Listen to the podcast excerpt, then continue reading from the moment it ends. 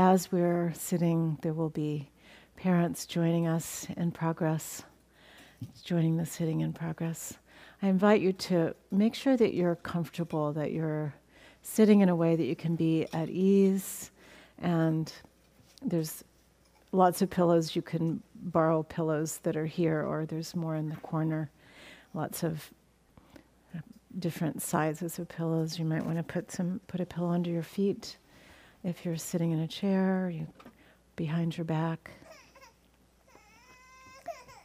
And so we're really just wanting to be at ease, to be relaxed and at ease as much as is possible. If you're sitting on the floor, you probably want to have your buttocks raised a little bit. If you're not familiar with sitting posture, your knees down, your buttocks raised, so that you feel really connected and grounded, settling down onto your, into your sitting.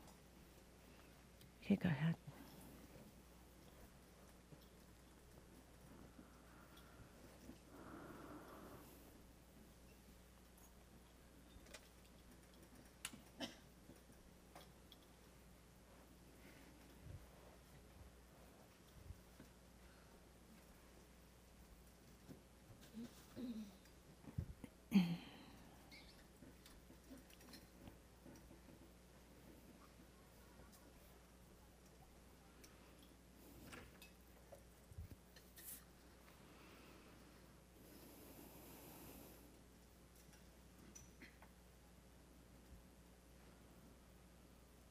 And so, with the next breath, with the next exhale, can just release, allow anything that is extra to flow out.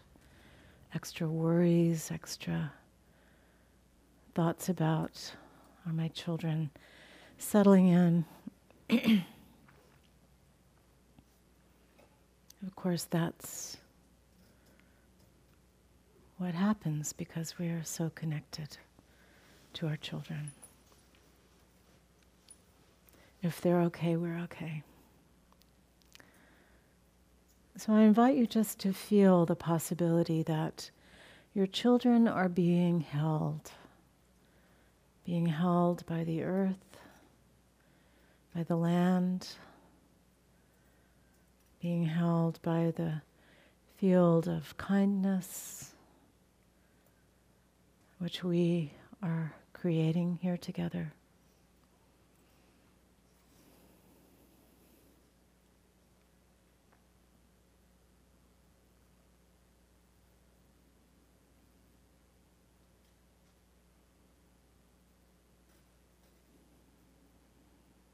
So that you could relax and settle into your own direct experience of resting on the earth, being held, being supported.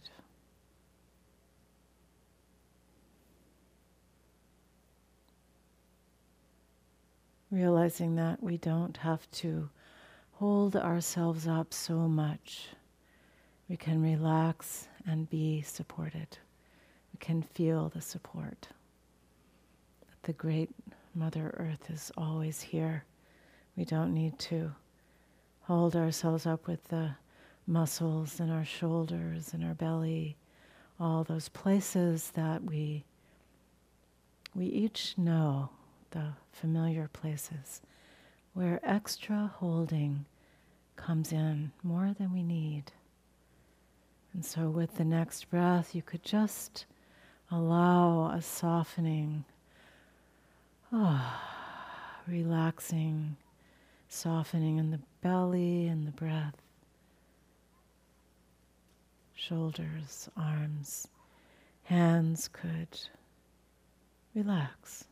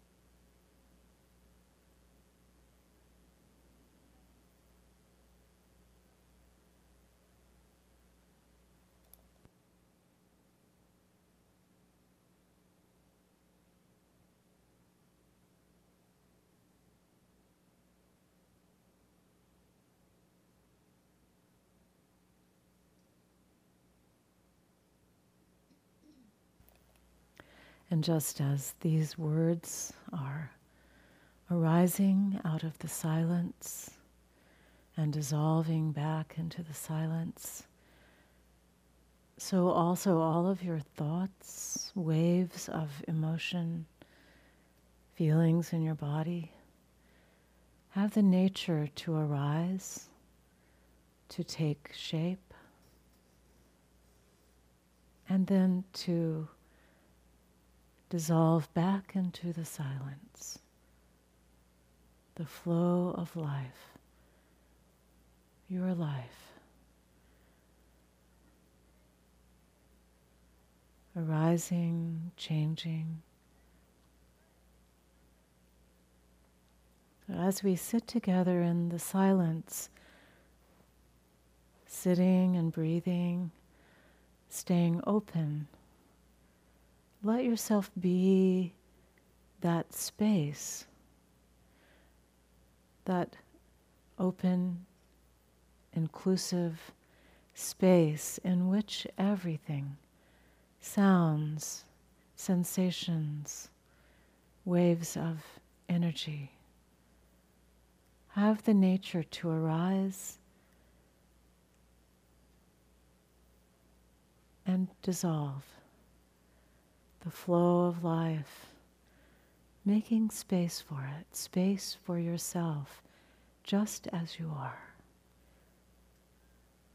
Resting in the quiet, gratitude for these precious moments of quiet, knowing that your children are also resting, held in a circle, in a group of kindness, a circle of kindness, a, a group of their peers as you are sitting with this circle of your peers, of parents who, like you, are grateful for this opportunity.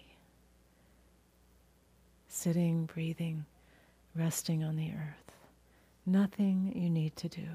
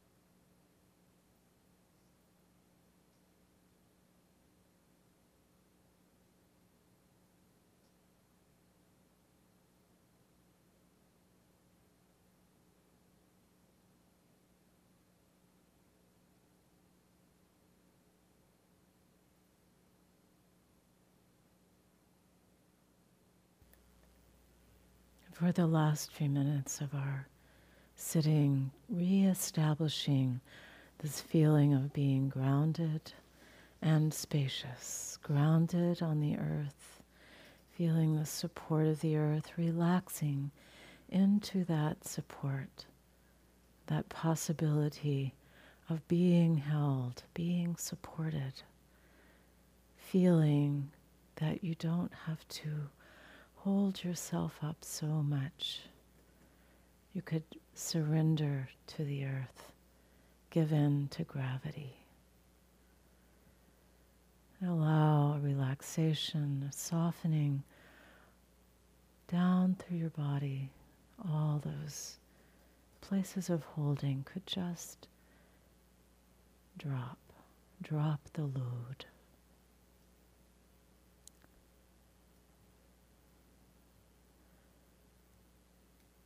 And meeting whatever whatever is here in your experience and whatever may arise with kind awareness, with spacious, inclusive, open awareness, just for the last few minutes of our sitting.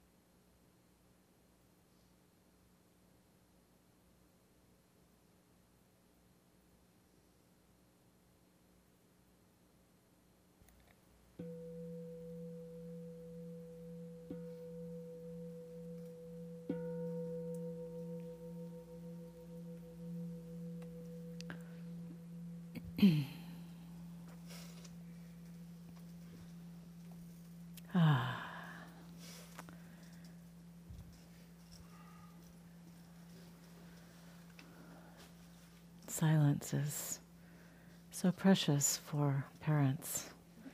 I remember that. I hated to ring the bell. it's one of those both and things. It's good to be quiet and it's good to have people to talk to and to be together with.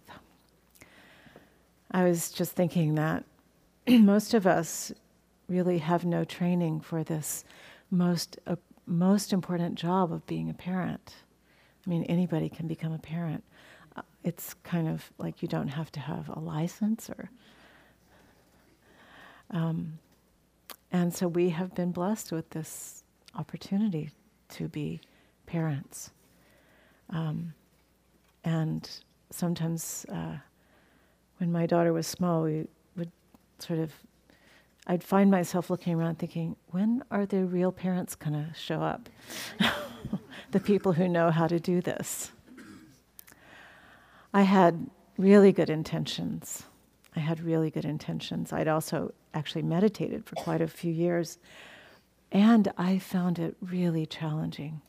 The most challenging thing I've ever I've ever experienced to actually become a parent and I needed a lot of help. I looked to other parents, I looked to my daughter's teachers who had thought about what children actually need. I I had a lot of gratitude for people who had thought about it before before I suddenly needed to know.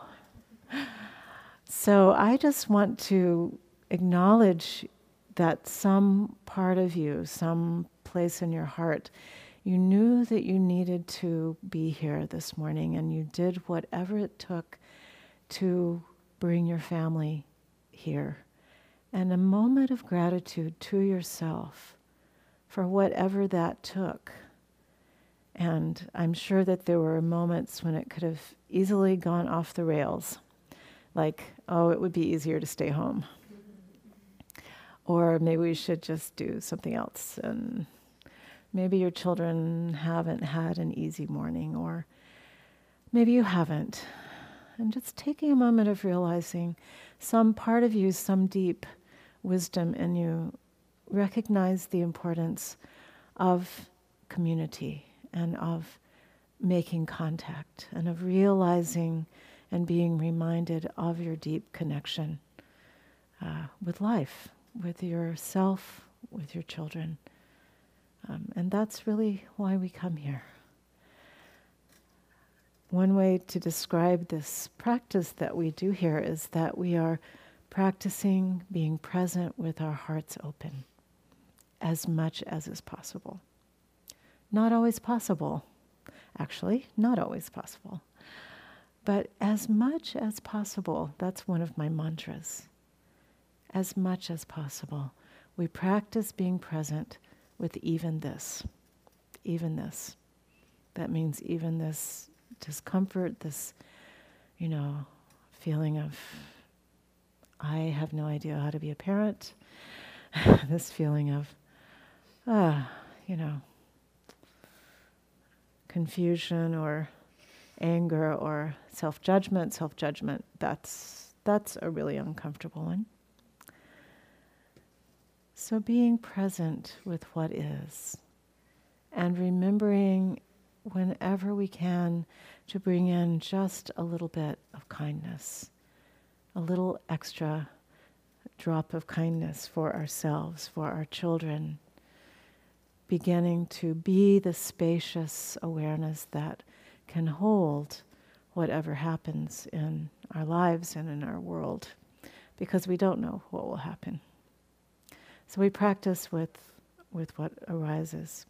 One of the reasons that I'm still here after quite a few years is that in this tradition we really name the reality that life is not always easy. It's not always so easy to be present for things that happen in our lives. It's not always easy to be with present and to keep our hearts open with what happens in our world. But an interesting thing to realize is that the mystics of all the great spiritual traditions would tell us that being present with our hearts open is the most natural thing in the world. It's actually our true nature, it's who we really are. And we can know this because we can notice that when we're relaxed and our hearts are open, in those moments, it feels right. It had, there's a feeling of, yeah, this is actually where I'd like to live. I'd like to live here. Thank you. How do I get to do that? How do I get to be here more in this place of relaxed openness, spaciousness, being able to include even this, whatever happens, that's not easy. Um, the word recognize is a word that I really like. It's very familiar in a lot of spiritual traditions. We sometimes talk about recognizing our true nature. And so that word reminds us that what we're recognizing, what we're looking for, what we're longing for is already here. Because it's who we are, it's already who we are. So we don't have to make it up, we don't have to go figure it out, we don't have to create it. It's who we are already, it's who our children already are. They're headed for the gratitude hut. the gratitude hut is that sweet little building right there, and it has a lot of pictures of uh, really wonderful teachers, lots of great teachers. The Dalai Lama's there, and Aung San Suu Kyi, Su, Suki, Suki, Aung San Suu. Can't remember how to say her name. The great mother of of uh, Burma, who recently finally got her Nobel Prize after 19 years of house arrest something like that. Anyway, inspiring spot to take your children. So, our children are one of the ways that we get to remember these things. We forget regularly who we actually are, we forget our true nature, we lose touch with our hearts, we get into thinking about life instead of being present for life. This isn't just me, is it? Okay, good. That would be really embarrassing if I was talking about something you've never experienced. we forget. And uh, one of our great opportunities is that our children live closer to the present experience than we do. You might have noticed this when you've, especially when you're trying to get your child to get ready for something that's not happening right now. It's like, okay, we want to go to Spirit Rock. that would mean putting on your clothes and your shoes. So there are these wonderful moments when we just remember, oh, how precious, you know, life is, how precious this child is. They remind us, they slow us down, they bring us back to what matters. Um, and so in our families, we have these moments of gratitude that, um, you know, this tender, deep connection is, is here. Even when we forget, our children have a way of bringing us back.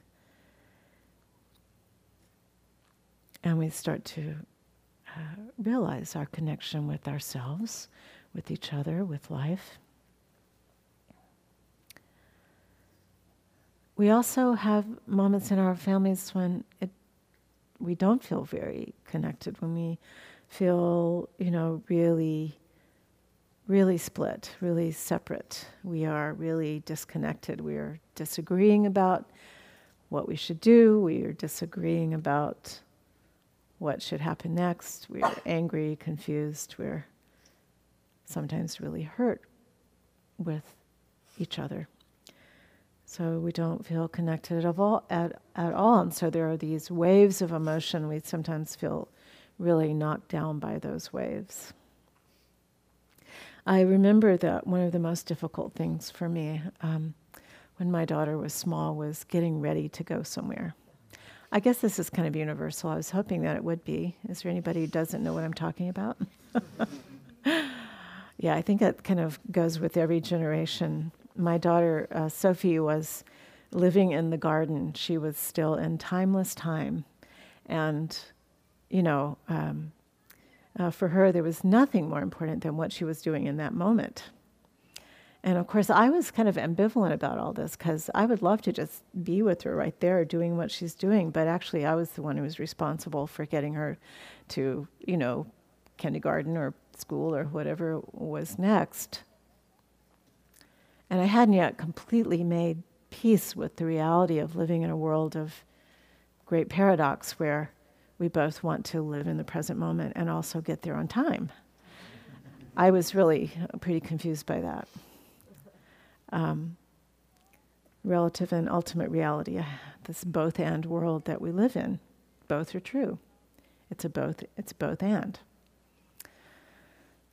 Um, so one um, one of the great metaphors, my daughter's metaphor for life in those days, was the Wizard of Oz. She pretty much saw the world through that lens.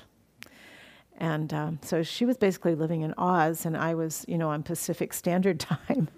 so uh, that was the place where we had probably most of our really big conflicts. I was not very graceful about it. I lost my serenity regularly. Um, uh, you know, and um, raised my voice. I know I did. It's very embarrassing to tell you this uh, you know, stop playing and get dressed. I might have even been louder than that. so one day, Sophie said to me, after one of these experiences, I don't remember that much about her early childhood, but I do remember the words she said Mommy, when you yelled at me, I thought you were the wicked witch.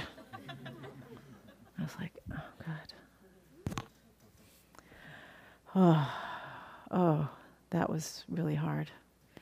So painful to realize how I was impacting her, how she was seeing me, this beautiful, beloved little being.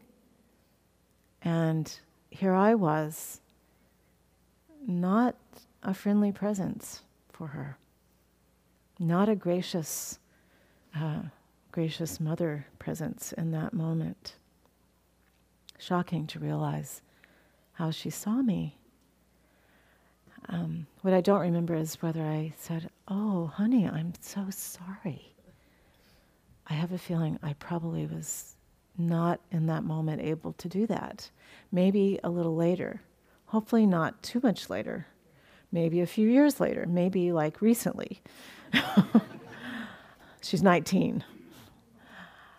I didn't have a lot, I didn't have nearly as much self awareness about my feelings as my daughter did. I was probably just like, oh my God, she's so articulate. How could she know so much about how she feels?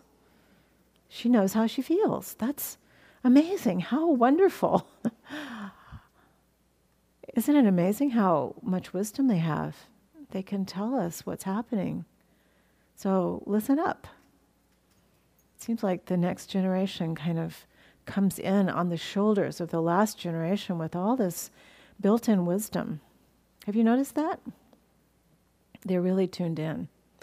They really can teach us a lot. So, so um, she, you know, was helping me to wake up to the importance of my own practice as parents, we have such an incentive to practice.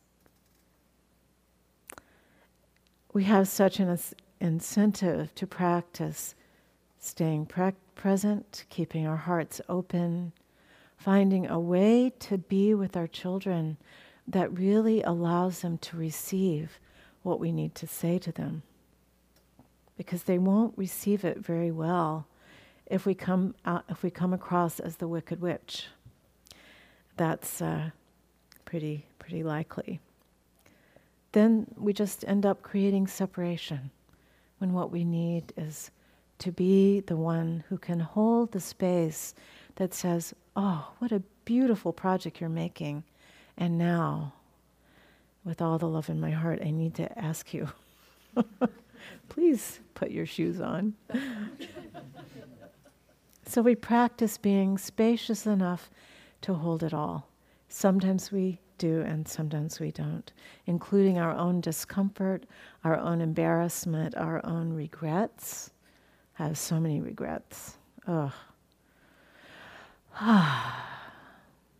Still talking to my daughter about things that I suddenly remember from childhood. Oh dear, I remember the time. She's like, Yeah, mom, that was tough. That was hard. Oh, yeah, it was. So being open to even this, to going back to the difficult moments, to be willing to go back. I don't think that my parents really had in their repertoire the possibility of saying, you know what happened when that happened? I'm really sorry. I'm really sorry. It's good to be able to do that with our children. I actually learned this from my daughter's second grade teacher, who actually had the children practice, you know, saying, I'm sorry. She came home and we practiced together. And I was like, oh, this is a really good thing to learn when you're in the second grade to say, I'm sorry, and to really say it from the heart, not just that kind of like, the kind of, oh, I'm sorry. It's more like, oh, wow. You must feel really hurt about that. How do you feel? Wow, I really hear how you feel. And I'm so sorry that that happened. To actually have the conversation. In the Buddhist tradition, it is said that through countless lifetimes, every being has been our child, every being has been our mother or our father. Isn't that a kind of awesome possibility. You actually don't have to know or believe in countless lifetimes, maybe just this one. But it's helpful to find a way to just step back from the current relationship in which we find ourselves. This particular re- relationship who we are and who our children are is that we're actually much bigger and much older, much more true than the particular conflict that we might find ourselves in. Could we step back from that and feel the possibility of meeting the moment with kindness? That's the simple practice that we are here for. And many of you have been here for a long time, many years of practice, and some of you may be here for the first time. But that's sort of the nutshell version. Um, and it might sound really simple, and it is. It's simple, but it really takes a lot of practice to actually be able to remember in the moment when we're in the conflict to uh, remember what it's like to be the child and to imagine how we are with our children, how we're touching them, how, how we impact them, how connected we are. So I want to invite you just for a couple of minutes to close your eyes again, go inside, and I'm going to ask you to use your imagination.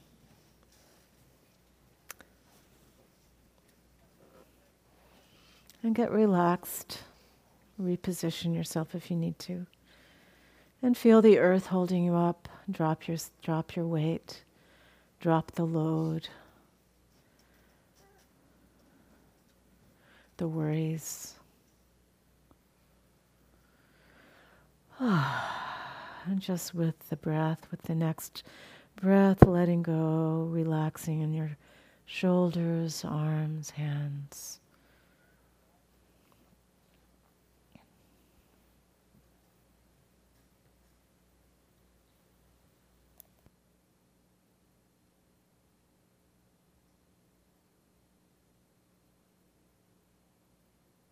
And now I invite you to imagine that you are much younger, much smaller. Imagine that you are about the age and size of your own child.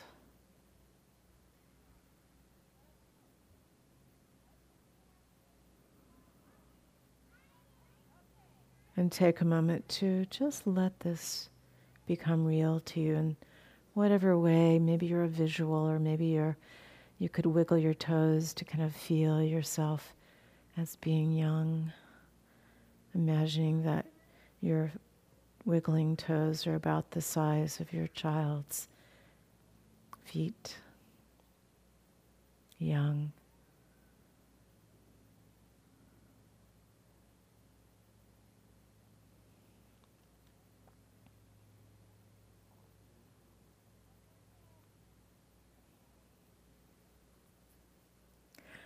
And now, as you're ready, in your imagination, see before you the older, larger person who is your parent. And stay with the feeling of being the younger, smaller one, looking at the older, larger one.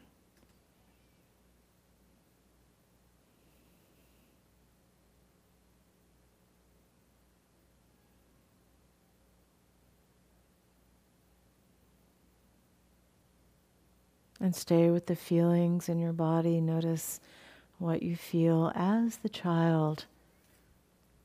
And maybe what you are, who the person you're looking at is yourself as the parent, or maybe you see your own parent. And stay open, it doesn't matter. Just stay with the feeling of being young, being smaller. And let your breath, your body relax as much as you can into that reality of what it is to be young, to be small, and to look to the parent, this human being who you depend on so much for so much.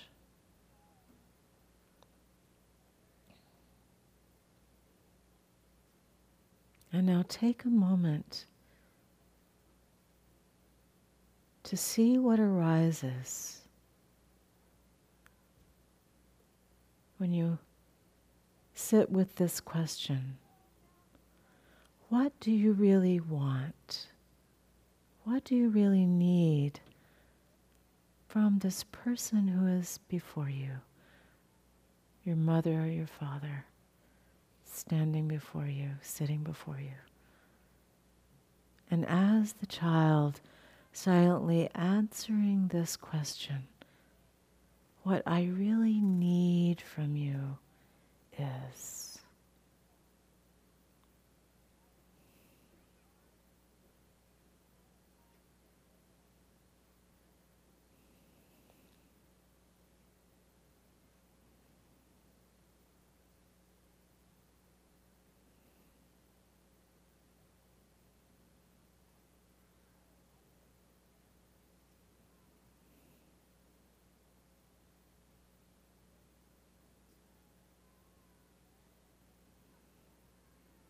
What I really need is.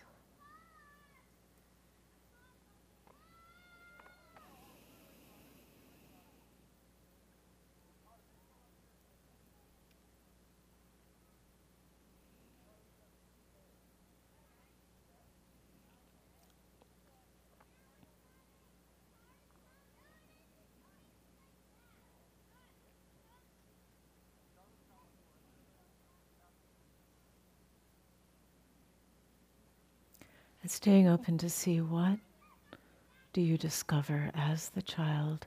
What is it that you need? And stay with the feeling of being the child just for another moment or two. What I really need. And feel it as a feeling in your heart and your belly and your maybe something that you want to speak silently and you feel it, maybe you feel it in your throat. Maybe it's the thing that you would have said if you could have spoken to your own parents. What I really need is just imagine being able to speak.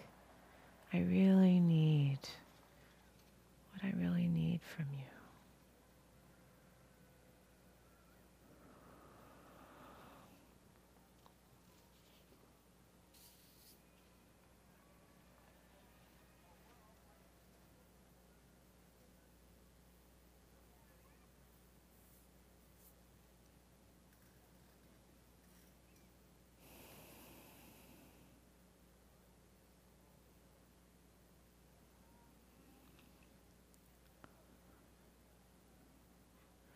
And now stay open to see what might happen as you speak these words to your parent. What might happen in your imagination? Imagine what you would like to have happen. Maybe you you might find yourself slipping into being the parent coming towards your child, opening your arms. Just stay open. There's not a right way for this to be. Just let it go the way it goes for you. What you are longing for, what you need. Stay open.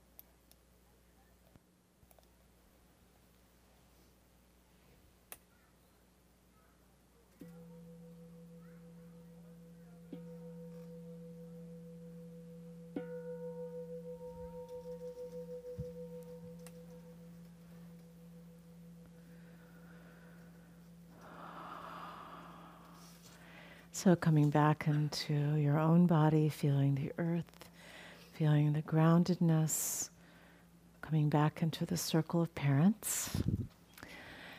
And I just like to take a few minutes to see what a few people discovered. Just take a moment to see if you were going to describe something you might have discovered, what, what that might be. Whether or not you actually speak it, just to know in your, within yourself what you experienced, what you felt. Maybe you discovered something.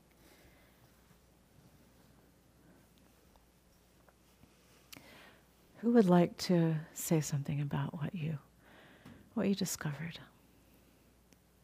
In the back.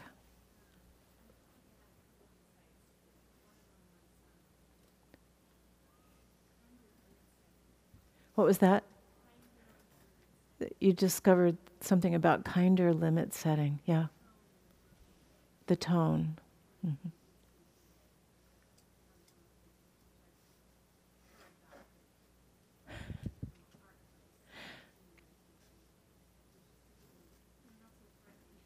Not to be threatening.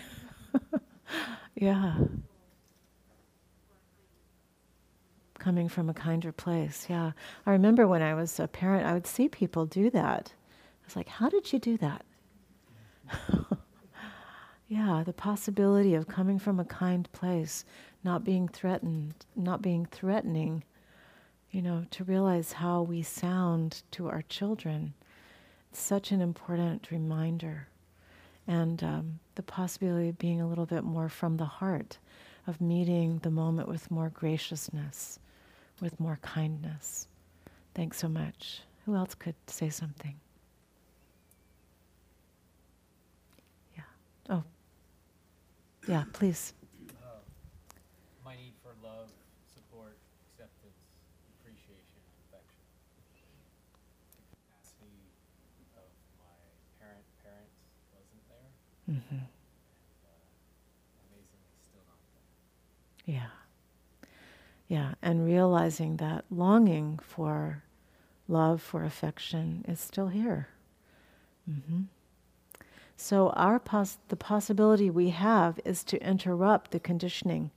We all have conditioning from our childhood. And sometimes that conditioning can keep us from being from offering our children what we didn't receive. Or is that just me? It's so important, and it actually takes a lot of time to realize oh, I actually have a different capacity now than I had. Even when my daughter was young, I, I was still learning, and I'm still learning. I mean, my daughter's 19, so I'm a really slow learner. But I'm still learning, and it has to do with interrupting the family patterns. We don't want to pass on the, the gaps the gaps, the, the ways in which we didn't feel held, we didn't feel um, listened to, perhaps. We didn't feel heard, we didn't feel like our needs were actually recognized. And, and here's the other part. I think that Rebecca was talking about this about, about really recognizing each other, recognizing the true nature in your child, the belovedness, the preciousness the, the, the innate goodness of your child.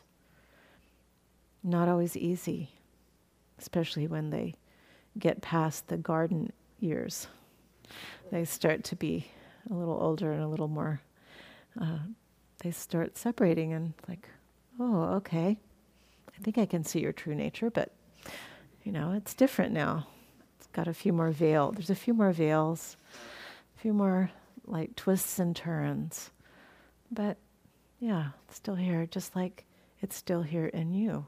It's still here in our teenagers, in our young adults. It just looks different.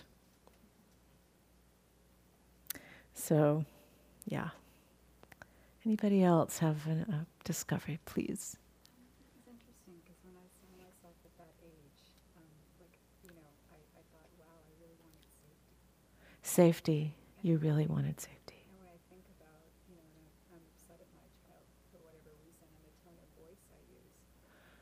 to remember that look in my eyes. Yeah. parents might have said or done something that made them feel unsafe. Yes, remembering your. Mm-hmm. Mm-hmm. So, feeling that, I'm just going to repeat for people who might not have heard. So, the reminder, the, the memory of as a child what you longed for was safety, and that you didn't always feel that when your parents, whatever, con- corrected you or, yeah. Um, and knowing that's, you know, safety and love. Pretty basic. Probably what our children need. I mean, they may say, What I want is stuff, or stay up later, or something like that. But what, it, what is the need that's the deeper need underneath the, the I want this or that?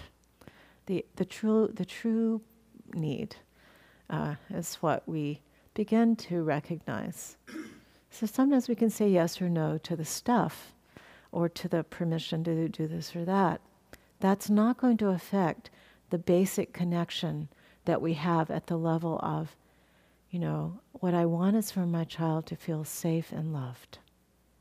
And that's what I'm going to give you. I may say no to something like, you know, whatever it is. We all have something, something. There's always something that we're not sure whether to say yes or no to. But that is happening on a different level. At the level of, I, want, I will offer you safety and love. That's the level we're working on. That's the level we're living deeply in contact with our children at that level. So, thank you so much for using your imagination together and doing this little exploration. So I, I just want to take a moment to share something with you. Betsy's going to actually come in and sing a song for us in a few minutes. I always uh, like to close with a song from Betsy. I'm sorry. Yeah, did you want to share something? Um, yeah. Okay, good. I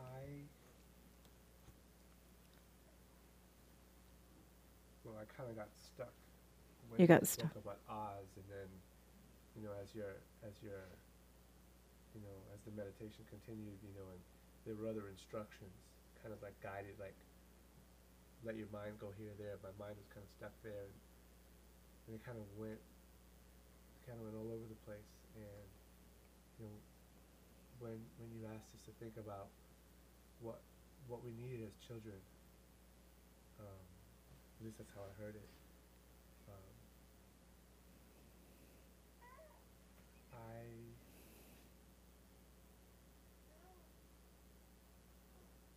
Well, I, didn't need anything because Ah. because I really feel like I had these I had these remarkable parents that were Mm. they, they knew the value of no, and no came from a place of love as Ah. much as yes did.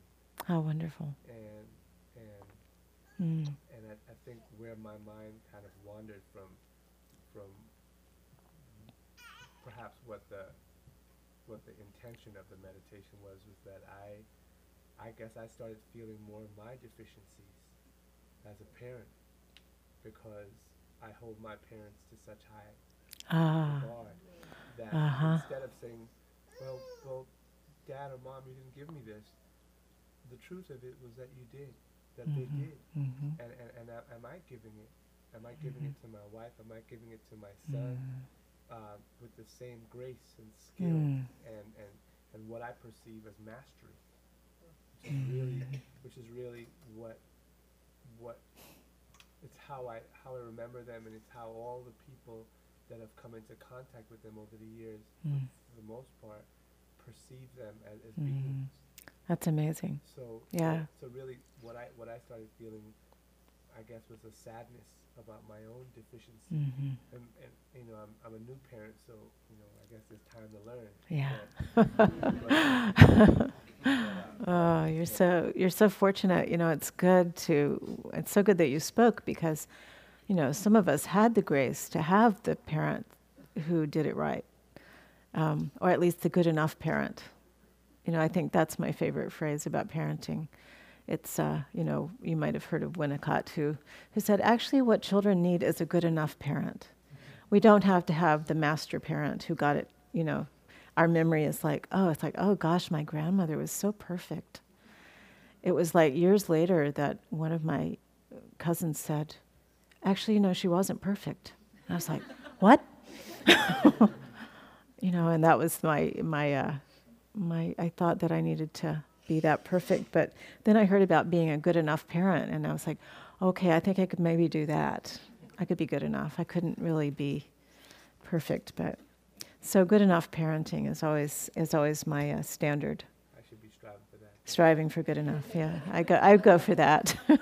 yeah, one more. I wanted to add on something because I, I felt that way about my parents. And my mom uh, passed away about 12 years ago at this point, and she had like a couple of weeks in there where she, I think she knew she was dying, although we didn't really. I mean, subconsciously, I think she did. And she had a talk with my sister and I, and kind of apologized to us. And both of us were like, "What are you talking? You were the amazing mom. What you know? How could you even think that?" And now, as a mom myself, I feel like oh my gosh, I would have, I would have done the same thing. I would have apologized for all these things that I've done to my children. And even though I feel like they, you know, they daily will say, oh, you're the best mom and things like that. I, you know, I, I'd be curious if you were to ask your parents, if, if they're still living, Sure.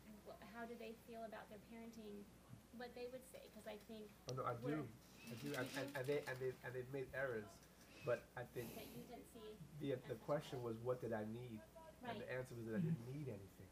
right. I might have then- wanted things, but I didn't need. Mm. But then with your, you sort of feeling deficient comparing Right. Because I do that with my mom all the time. I think, oh, how, how can I be like that? How can I be Right. like she was? Mhm. But then to know that she had so many self doubts and that there's just always that striving.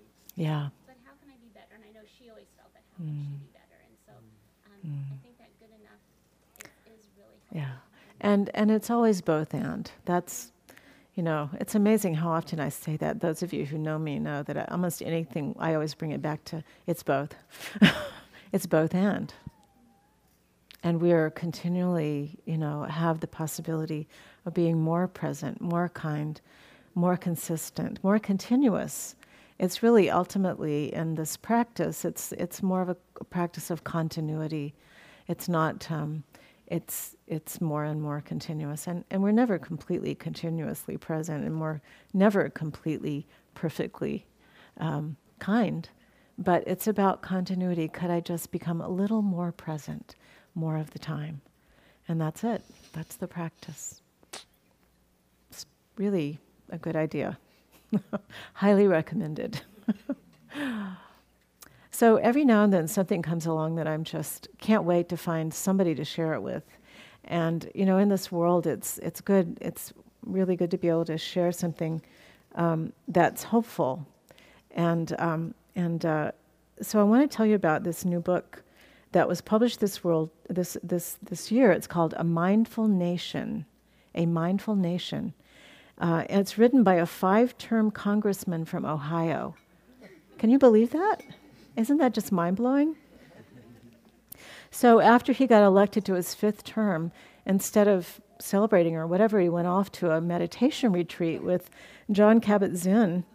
Um, and then, um, not only did he start a personal practice, uh, because he just com- immediately uh, got that, that it was really helpful.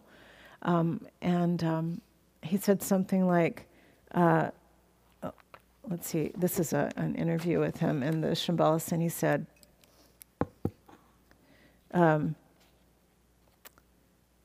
he said, uh, for several years of really heavy campaigning and governing here in Washington, he said, I was getting to the point where I didn't want to turn into a jerk just because I was so exhausted.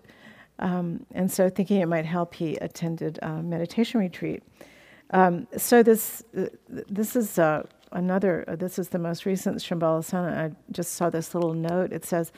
Uh, the Mediators Foundation, which supports the work of visionary leaders, bought and distributed, copied, distributed copies of Congressman, the Congressman's uh, book to every member of the U.S. House of Representatives and Senate. The foundation um, said the book brings an urgently needed perspective to public policy. So this. Um, he says, colleagues of mine from all over the country and both sides of the aisle are coming up to me on the floor and saying they really get the message of this book. I'm gratified by that. It indicates that at a deep level, regardless of ideology, regardless of our differing positions, people want to slow down, to find quiet, to pay deeper attention to their hearts. So I just want to read um, a little bit, just a page from the introduction by Jon Kabat-Zinn. This book is a remarkable and unusual gift to the world. It is remarkable in that it was written by a sitting politician who is advocating that we look deeply within ourselves to rediscover what is most trustworthy and most beautiful about us as a people, individually and collectively, and as a nation. It is unusual that Congressman Tim Ryan is pointing out a capability we all already have and showing us something that is not only possible, but also potentially life transforming and that is basically free. At the same time, he's also asking something of us, and certainly asking something of himself as well, namely that we experiment with paying attention in a new way and more deliberately. He's suggesting that how we pay attention, how we are present, not just what we are present for, can lead to significant changes in the quality of our lives as well as to profound healing and transformation in our country. In an era in which greater good, the greater good often seems side, sidelined and diminished, and many feel a literal and metaphorical impoverishment and sense of disconnection, bewilderment, and profound loss regarding the state of our country. This message is simple, timely, inspired, and inspiring. It is also eminently practical. It can be implemented immediately by all of us to some degree or another. So, this book, uh, he did a lot of, yeah, me too. so, he did a lot of research. He traveled around to different places where they're uh, using mindfulness in education and healthcare settings, working with veterans with uh, PTSD. And um, so, this is a, a really wonderful overview, and it's just so, uh, such a generous contribution to the world. So, I just wanted to let you know about that. Betsy's here, yay!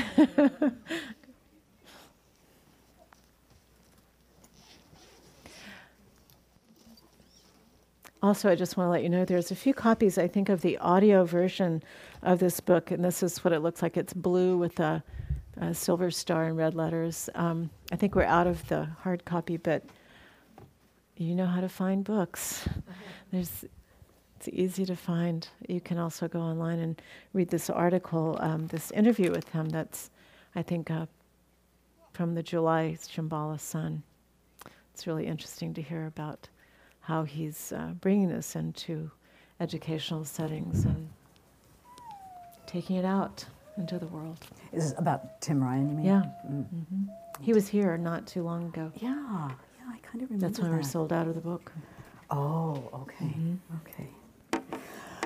Oh, well, Julie, thank you for um, inviting me in. um, and no, I think I'll stand. I've just spent the afternoon with your children, and I'm hyperventilating. they were, they, I had the best time. They were all, without exception, a joy. Honestly, I'm, I'm not kidding you. Uh, we had so much fun today. And boy, there was a whole cadre of eight, nine year olds, or nine, eight, nine, ten, something, who all have my CD, Calm Down Boogie. And they just were relentless. It was like, sing this. And then, and then I, we'd start singing, and they'd say, no, it doesn't go like that, it goes like this. it was just, it was, there's one little, Jeff, where's Jeff? Peter. Peter corrected me frequently. He's got the whole thing memorized. It was, it was just delightful. But um, I just said I was hyperventilating because I have to catch my breath a little bit. But putting on, yeah, putting on a different part of, of my, my world is, is I am a parent. And um, for years I've been writing songs about being a parent and what my journey's been like. And this song relates to Julie's closing theme. Just the the particular sensitivity that we parents have to the condition of our world when we see it through our child's eyes or we see their future in, in our imaginations, which they don't think about so much, but we do. When my son was born 20 years ago, almost 21 years ago, um, I remember wheeling him down the street in Berkeley in his little stroller, and a car went by belching fumes. Now, that always upsets me a little, but I was enraged. I was about to run after that car, jump on the roof, and jump up and down. You know what I mean? I was totally enraged. It was like, those are my child's lungs, you know. And I think now it's almost like if we could just take that vigilance and that passion and just broaden our view to think of all the belching smokestacks around the world and all the cars, everything, you know, and that these are our children's lungs and the trees' lungs and our future's lungs and all of that. And how can we as parents be, um, be more of a force for really acknowledging that that the politicians we elect and the people we support and the policies we vote for and whatever have got to be about our children, you know. And there's a, a beautiful, if this concerns you, there's a beautiful website started that's called Climate Parents. And it's sort of an organizing tool like MoveOn for, um, for parents who are concerned about the environment. So we're going to just end the morning with a song that I wrote when my son was very, very young called I Want a World for You.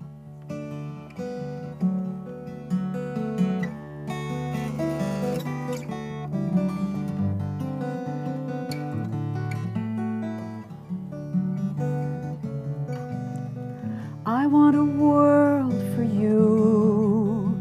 I want a world that's worth the loving, not a perfect world, world becoming.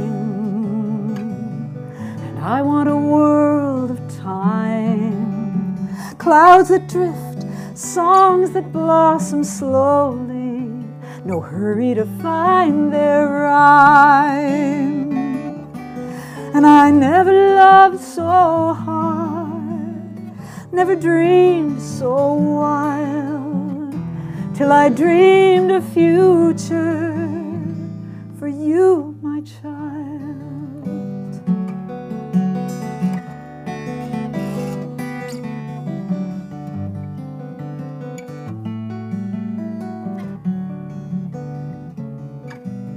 Now I want a world of truth, not the hardness and the glitter, a world that loves its colors, and cherishes its youth. And I want a world of faith, all the broken and the bitter held inside our hearts till it's whole again. And I never loved so hard, never dreamed so wild, till I saw the future in you, my child.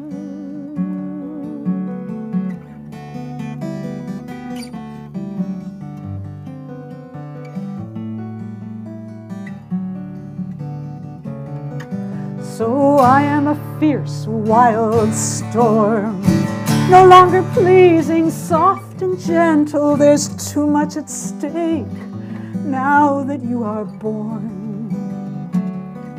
So I am a mama lion, and I will do what I must do, cause I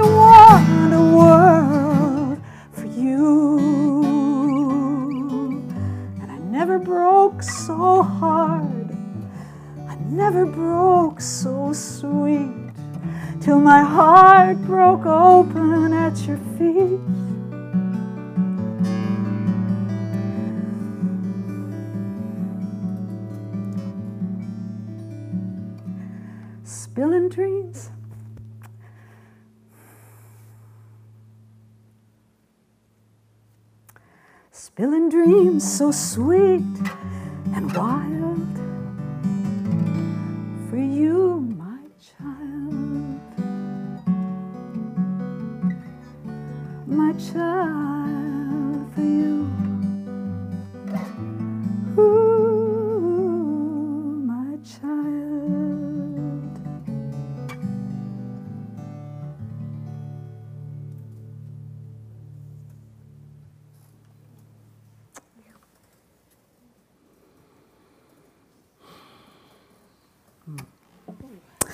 Yeah, I didn't expect that. I never expect that. Betsy and I have been doing this together for um, 20 years. Um, Yeah. Night we fig- we're trying to figure out could it be my daughter is one year uh, younger than Matt. That's right. so um, I'll tell you the story. Where's Be- Rebecca here? No, not No, yet. Rebecca's coming in in a minute, but I'll tell you the, the story. Um, well, there aren't that many teachers who have children. So as soon as I was pregnant, they were scheduling me for family events. I didn't know anything Immediate expert, parenting. right? yeah, I didn't know anything about parenting, as I've already acknowledged. Um, but I showed up here with my newborn. She was, you know, a few months old. Her dad was walking around the land, and I walked in, and here was Betsy. And I walked up to Betsy, and I don't know what my face looked like, but she said, "How are you?" And I was like, uh, I was speechless. I don't know. I was, I was kind of.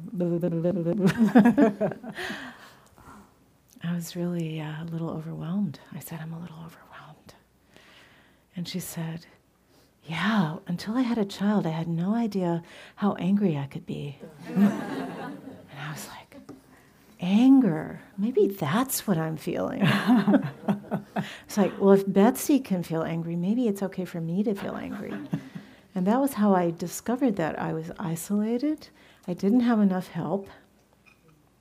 And I gradually, and gradually, when I went from there, I figured out that it was a good idea to stick around. So that's why I'm still here after Mm-hmm. 20 years. Betsy and I still show Yeah. up here and do our thing from time to time together, and it's Yeah. really nice It's to really wonderful. hear that Yeah. beautiful song. It's, that's just Thank one you. of the many beautiful, the most beautiful songs.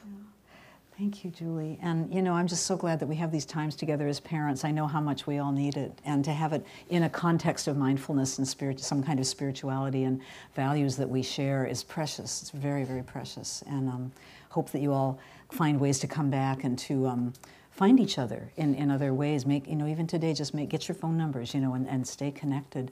Um, you probably know that we have a family retreat every summer, a residential retreat, which is just wonderful and wild and crazy and wonderful. So you get five days of, of all this all this stuff.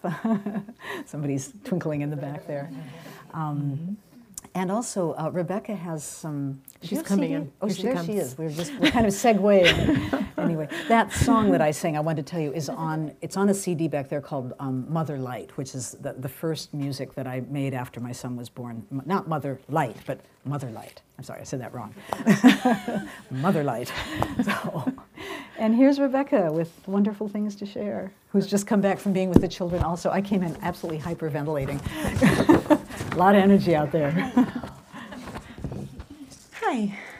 I've just been meeting with the groups, making chains of connection. Been very sweet. They, you know, even the youngest group really totally got it. They were like, "I'm connected to my, you know, parent or my pet or my sibling," and then the older kids had even more sophisticated awareness about what and who they were connected to. Somebody went all the way to the workers that built their school. You Oh, know, so it's just like they they got it.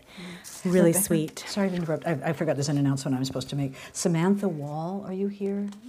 Um, they, they, they want to see you in the office for some reason. Doesn't that sound like school? They want to see you in the office. huh?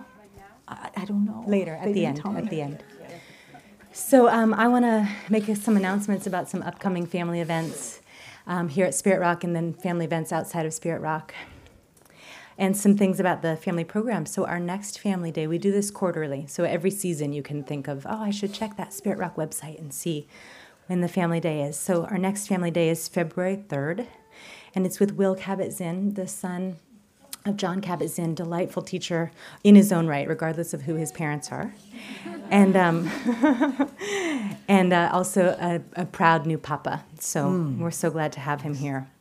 And um, the New Year's teen retreat for those of you that have teenagers or no teenagers, is a beautiful journey that the teens go on five days um, around New Year's Eve, and it's at a center offsite not at Spirit Rock, but um, staffed by Spirit Rock teachers. So you can look for that. Um, and then there's a winter teen series that is January 13th. And um, I'll be teaching that with um, Adam Baraz, James Baraz's son, also a fabulous teacher in his own right, regardless of who his parents are. Um, so, and then there's the middle school series, which will be taught by um, one of the mindful leaders that was here today, and Matthew, who's been with the program for a long time, and another woman. Nicole. In addition to that, the family program, we're wanting to put more energy and effort into our garden. And we're needing um, parents who love to work with the earth to volunteer, probably on a quarterly system, so you wouldn't have to shoulder it by yourself. We haven't figured out all the specifics, but if you like to tend the earth and would want to come and be part of our family program garden, it's small right now, but we have plans for it to grow. We're looking for volunteers, and I believe there's a sign up at the back of the room, and that's just to find out information. So don't feel like you've committed to anything if you sign your name there. Um, Julie teaches the women's class here at Spirit Rock. So on Thursdays, every Thursday, there's a beautiful class of women. I've attended it myself, gathering and sharing their practice together. Julie is here most of the time, but there are other wonderful teachers here when she needs to be away. Um, and there's also a women's retreat that happens every year here at Spirit Rock that Julie and a team of women teachers offer. And that one that is coming up is at the end of January. So if you can get away from the family for a little retreat, a wonderful retreat. Betsy has her CDs at the back of the room. She also has a mailing list you can sign up with at the back of the room. And um, she's available for school visits. So if you are involved with your school or know other schools that would like to have her come and sing and connect people, she can give you more information about that. And there's a sign up there at the back. I'm going to be offering Mindfulness for Families class. I've developed a curriculum, a seven week series focusing on eight and nine year olds in one group and 10 and 11 in another group. And if you'd like more information about those classes, just simple and practical tools of mindfulness, I have a sign up at the back of the room. And I also write a blog monthly about mindfulness in, in this life, this parenting life, and just regular life that we live. So if you'd like that, you can sign up at the back of the room. And I think I've covered everything. The last thing that you um, need to know or can know about is the practice of generosity, the practice of dana. Julie and I come and share what we can share during this day because we love the practice and care about it and want it to reach families. So, Spirit Rock doesn't pay us for our work for the day, and we are happy to do it anyway. However, there are baskets at the back of the um, right outside the door in the foyer in which you can leave a donation if you would like to. And the practice I, that I love is the ideas of generosity is to give the amount that leaves your heart feeling open. So if you gave too much and your heart closed down, that wasn't the right amount. Or if you gave too little and your heart closed down, that wasn't the right amount. So it's really an ongoing discovery that I engage in every time I attend a workshop retreat here at Spirit Rock. And welcome to the discovery of that with us. Okay, so thank you. The children will be coming back in. Okay, so do you have any other announcements that you want to make? Oh, of course. It seemed like we had extra time. Let's not squander it. Um, so, we would love for you to take a few minutes now to fill out these feedback forms. Julie, Betsy, and I will pass them out. If you can jump up and help us pass them out, we're grateful. I'll go get some pencils and just write down your impressions and thoughts. We really read them and change and tailor the day because of what you've written.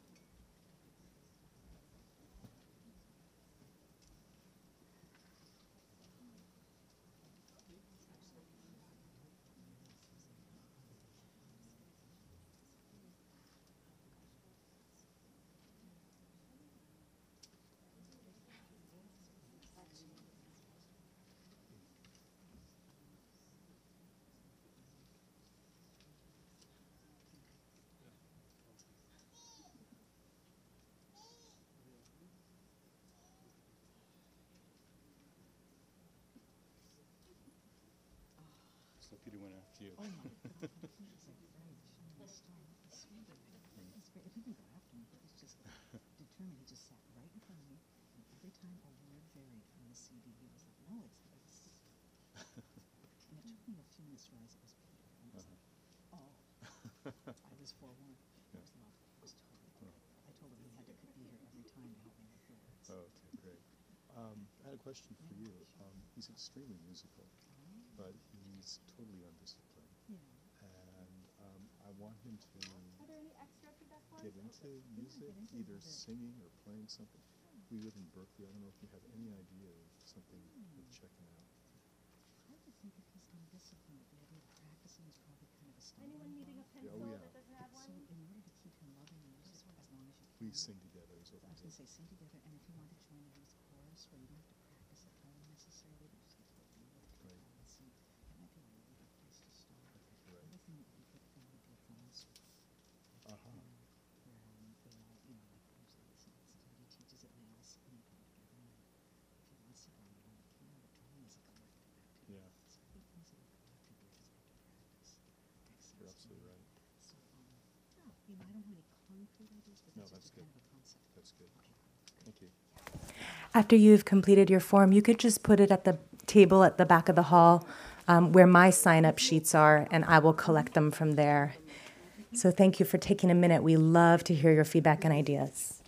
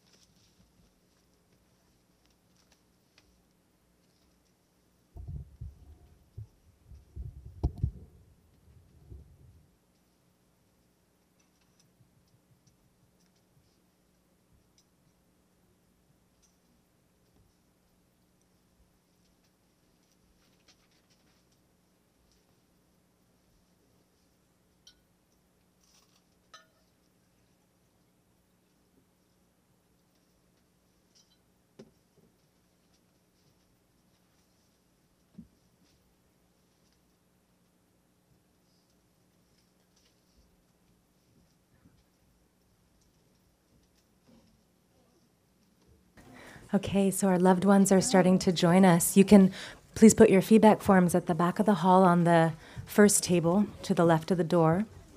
There is a basket for pencils there as well. And we can get up and form a circle together.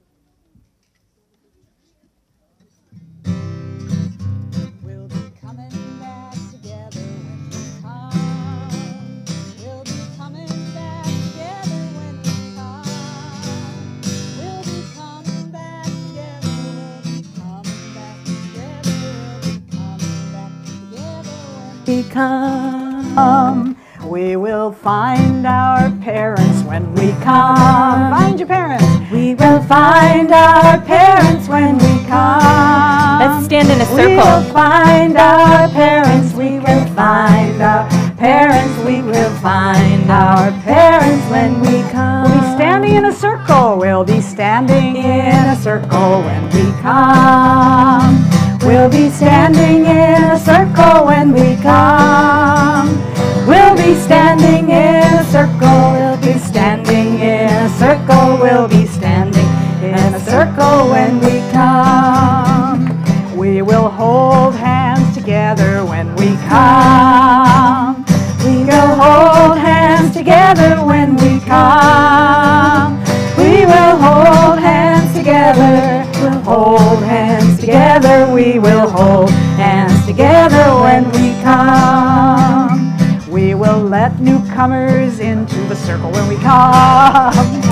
We will let newcomers into the circle when they come. We will let newcomers into the circle. Let newcomers into the circle. Let newcomers into the circle when they come. We will smile upon the chaos when it comes. We will smile upon the chaos when we come. Be safe with your bodies. We will smile upon the chaos. We will smile upon the chaos. We will smile upon the chaos when we come. We'll watch out for people's safety. We'll watch out for people's safety when we come. We'll watch out for people's safety when we come. We'll watch out for people's safety. Watch out for people's safety. We'll watch out for people's safety when we come. We will walk as slow as possible when we come.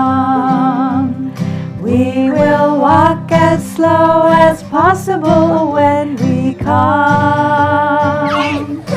We will walk as slow as possible. We will walk as slow as possible. We will walk as slow as possible when we come.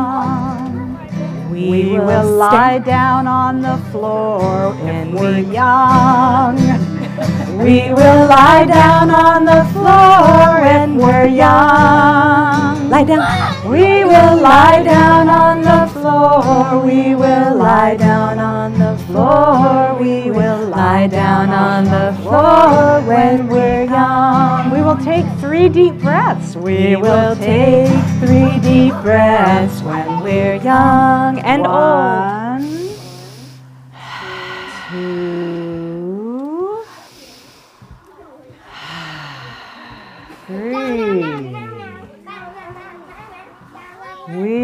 We will take three deep breaths when we come. One, two, three. We will take three deep breaths. We will take three deep breaths. We will take three deep breaths when we come. Rebecca, do you want children and families together in a circle? Is that the We idea? We will stand with our families when we come. Stand with your parents. We will stand with our parents when we come. Or the caregiver that brought you. We will stand with our family. We will stand with our parents. We will stand with our parents when we come. Parents, help us out here. And are we ready to go on? Yeah. Okay.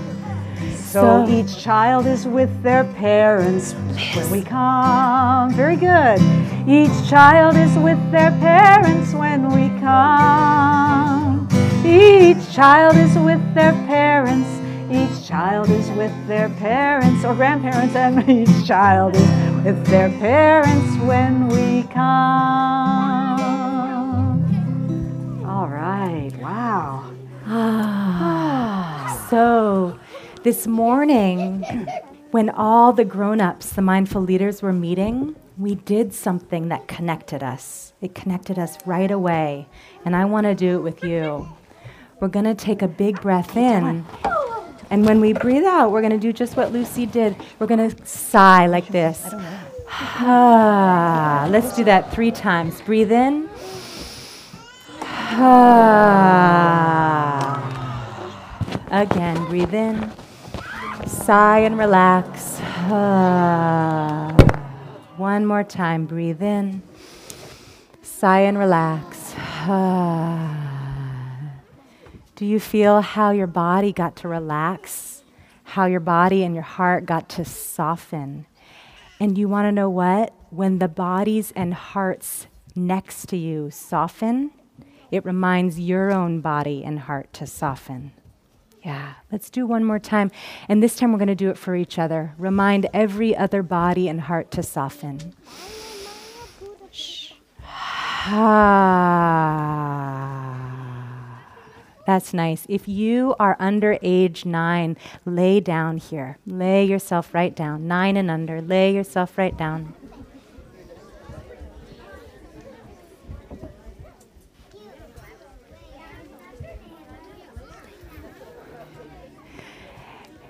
And now, if I whisper, will you be able to hear me? If you're talking while I'm talking, can you hear me? Show me your listening ears? Thank you so much. We are connected when we listen to each other. We are going to close our day with a listening meditation. We're going to listen to ourselves and listen to each other. So, if closing your eyes helps you to close your mouth, then please do that. Mouths are closed, eyes can be open or closed, ears are open, and we are listening. I'm going to ring the bell to start.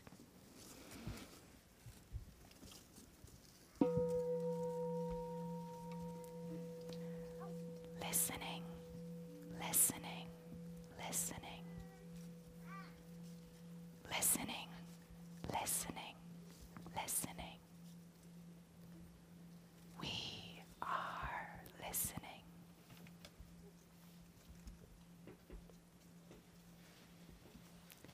Listening, listening, listening. We are all listening. This is the sound of a room full of people listening, listening, listening.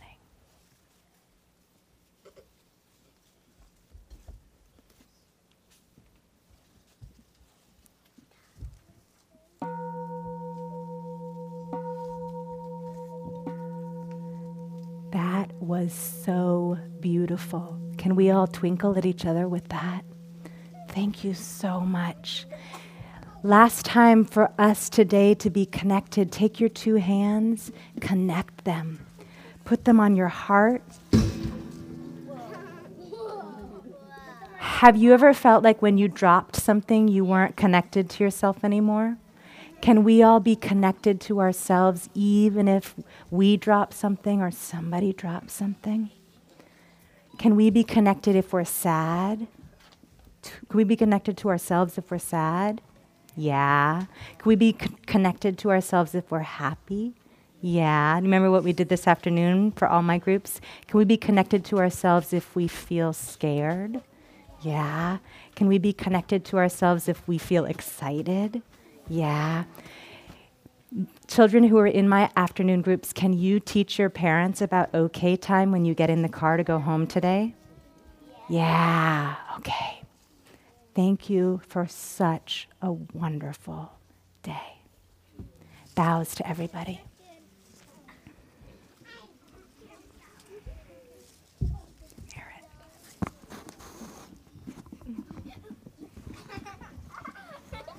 So we're going to take one more moment to just feel gratitude.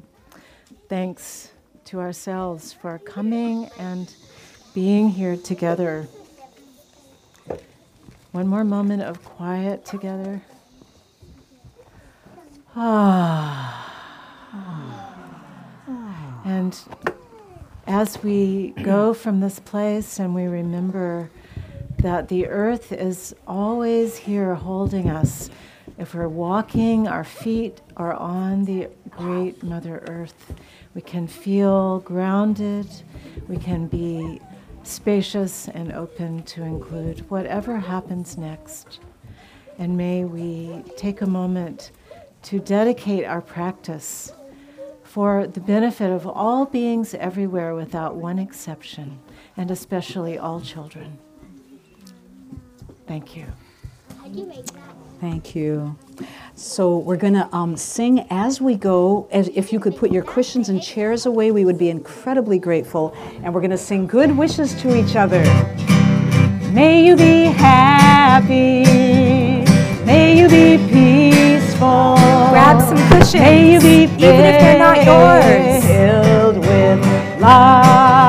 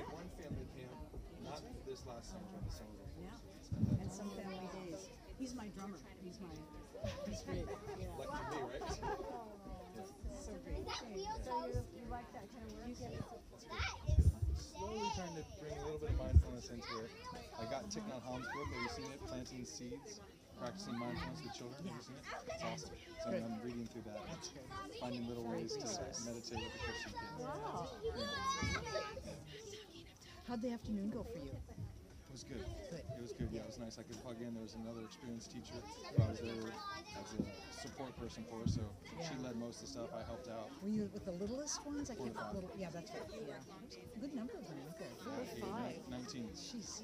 And 19 four and five year olds? Can you believe that? Isn't it amazing?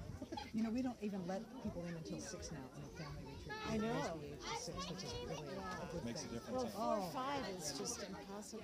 How can you, what did you do? We played I Spy. Oh, that's fun. We did a little bit of mindfulness. We talked about three of the precepts. That's we, impressive. We had a four and five year old train. That was the train. That was a four and five year old train. That was how we traveled from one place to another. Oh, they were great. And chicka, when they came and sang, they were incredible. They were impeccable. Oh yeah, we sang with Betsy. Yeah, we sang, and they were with the six and year olds too, and it worked really well. It was It great. was good age. I'm so glad. I'm so Yeah, glad to good. see you here. I wasn't happy about it. Yeah, what a treat. I had two separate questions. One was, I can't remember the words at all now. When you had the, you know, your arms Oh out, yeah, and my then yeah, my spirits in the sky. my, My, my you're not in the sky. singing. I'm My, talking my about two hands hold it here.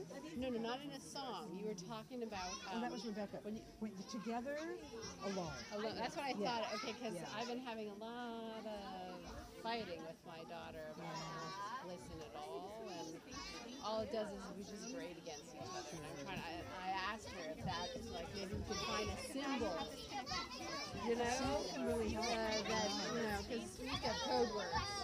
Hi, you. Hi. It was great having you here.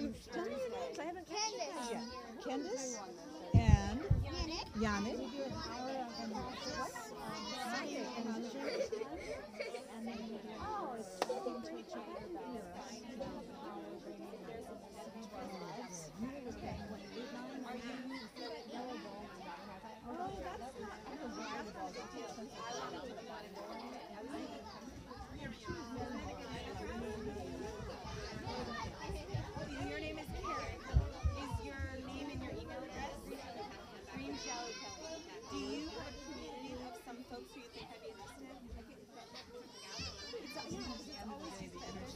Out the window.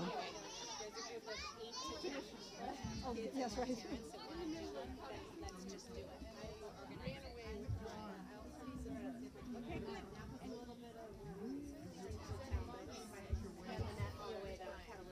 Absolutely. Let me know. Yeah, we can just keep in touch about it. Happy to do that.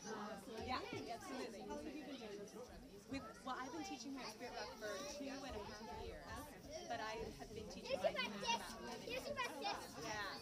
So, and now that I'm, you know,